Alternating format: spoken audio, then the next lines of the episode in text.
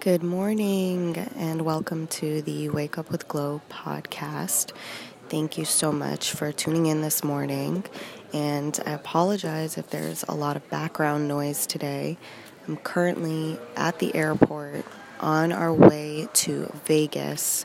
So it's going to be a really exciting time. We have a couple of meetups, a couple of events planned. So I hope that you take the time to really received this message this morning because it is inspired by something that's been on my mind um, the past few days, which is setting your own standard of excellence. And I think it's incredibly important for people to be able to separate what their standards are for achievement, for success, and for failure in the same breath versus what is being told to you by the media and the people in your immediate life about what your life is supposed to look like and what excellence is supposed to look like. And I think a lot of the time, the reason why people flounder in their pursuits is because they're chasing a bar that they didn't set for themselves. You know, there's this distinction between goal setting based on external factors, goal setting based on, you know, what the education system tells you is deemed as successful, goal setting based on what your parents deem as successful, what your husband or wife or boyfriend or girlfriend, um, you know, constantly living in an environment where we're trying to impress other people and live up to other people's standards. It becomes incredibly imperative that you take a step back and you set that standard for yourself as to what you want to achieve in your own personal life and in your professional life as well. So I think it's really important to first consider that in order to do that, you have to understand what you're going after in the first place. That has to do with the things that we talked about in past podcasts about sitting down, making a to do list, making a not to do list, really understanding where you're going on your day to day travels, metaphorical travels, and then extrapolating that to the week, the month, and slowly but surely that becomes your year. See, the problem is that people let time get away from them so quickly. You know, we're able to commit to these little things every day, and just as easily as we commit, we so easily brush things off, thinking that, you know, losing those 20 minutes of the day is okay because it's just 20 minutes. And before you know it, you're forming these habits around the loss of time throughout your day that ends up summing to a huge chunk of life, a huge loss of life that could have been applied towards accomplishing your own personal goals. So I encourage you to first take that step back and make those distinctions in your own head. Really hone in on what you're trying to achieve for yourself and what your vision of success and your vision of failure actually looks like. And understand too that you need to know what failure really is for you. You know, for some people, finances are a big element of distinguishing success from failure. For other people, it's interpersonal relationships. Do you have a strong relationship with the person you're with, with your family? Are you working towards building a family? These are ways, you know, just two ways that people define being successful in their lives. So, being able to draw those clear lines as to what that looks like for you will help you to set your own personal standard of success. So, that's where I would say to start. Take a step back. You know, I always talk about what it means to really just separate yourself from societal expectation, to be able to form boundaries between what you think and what you've been led to believe, because those two things are certainly distinct. And the best way to do that is to sometimes isolate yourself from the things that you do on a regular basis. You know, if you hang around the same people, maybe it's time for you to spend some time alone. If you spend too much time alone or in your phone being exposed to, you know, social media and that's feeding your brain every day, maybe you need to step away from that and just explore a little bit more of what's going on in your own head or what's going on with people who you can learn from. So, no matter what you're doing, setting your own standard of excellence will ultimately have a lot to do with your opinion and your personal perspectives of what other people are doing out in the world. And I want you to understand that it's really different to say, okay, this person's doing this, I want that, and to set that as your standard of excellence, versus looking at someone who is doing something in the same realm of expertise that you're trying to get into and trying to extract important steps, extract habits and parts of the process that you need to embed into your own life in order to not follow suit directly, but to go in a similar direction, to go in the right direction for achieving something that someone else has accomplished. So you have to understand that your goal is always going to be different from someone else's, even if they're doing what you want to be doing. So, you know, if someone is a doctor and I want to be a doctor, I'm going to watch what they do, but I'm not going to try to emulate all of their behaviors and practices because that would make me a different type. You know, I'm I'm trying to be to fulfill a role, but your your character and what you offer, your individuality is what causes you to be a different type of something. You know, no two doctors are alike, just like no two influencers are alike, no two engineers are alike, no two police officers are alike, you know, whatever. You can really extend that to mean whatever you need it to mean, but the point is to say that your individuality should never be lost. And that's why it's so, so, so, so important for you to really firmly establish your standard of excellence because you can't use other people's lives as benchmarks for your own success because things will never fall into place the same way.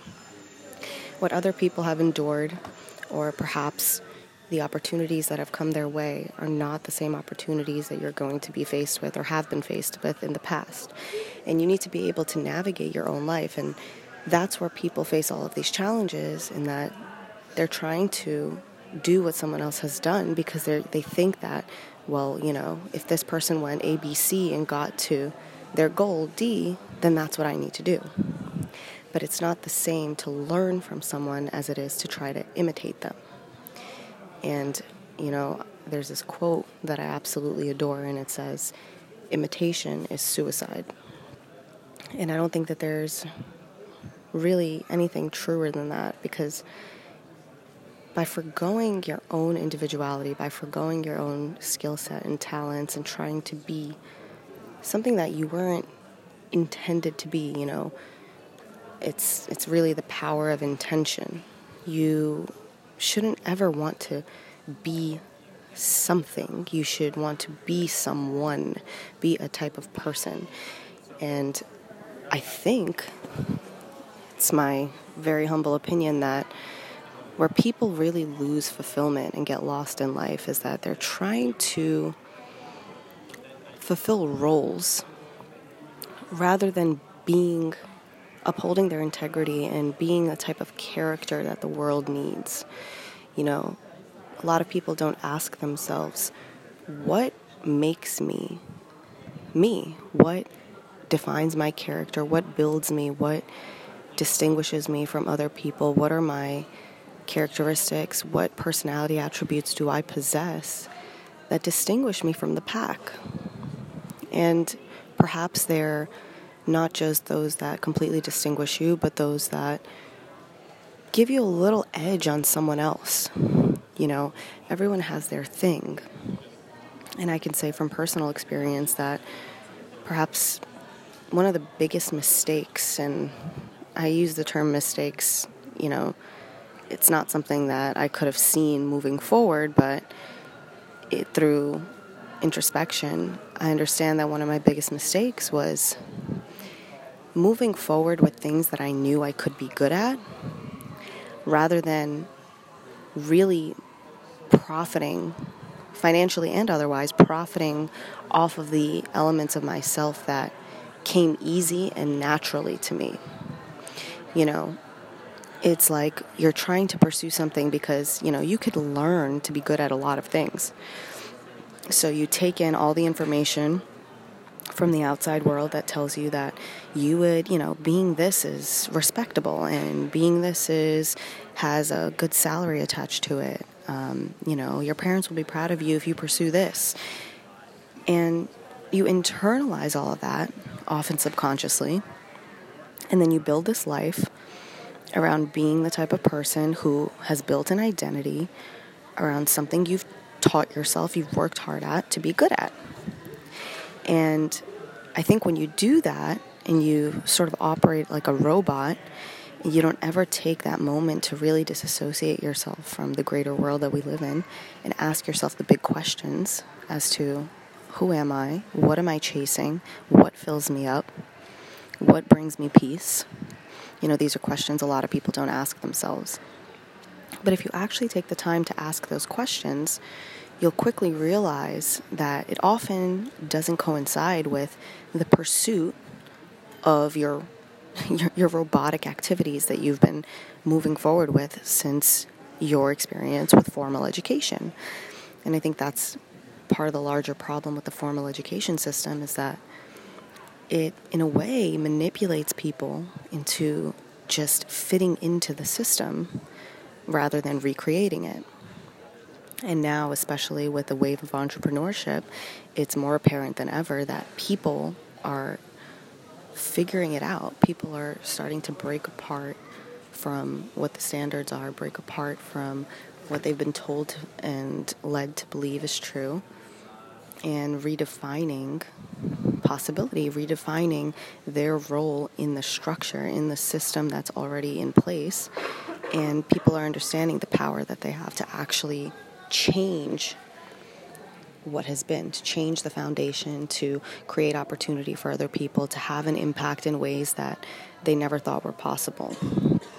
So, when you really are trying to step out on your potential, to redefine what is possible for you, specifically as a person, you have to establish those parameters for your standard of excellence. You know, you really need to be able to let go of everything you feel, let go of the envy, let go of Taylor, gate 27. Let go of everything that ultimately I call them useless feelings because they're the things that you allow your emotions to overtake you and lead you to make these decisions that end up being rooted in nothing but fear, envy, and ego.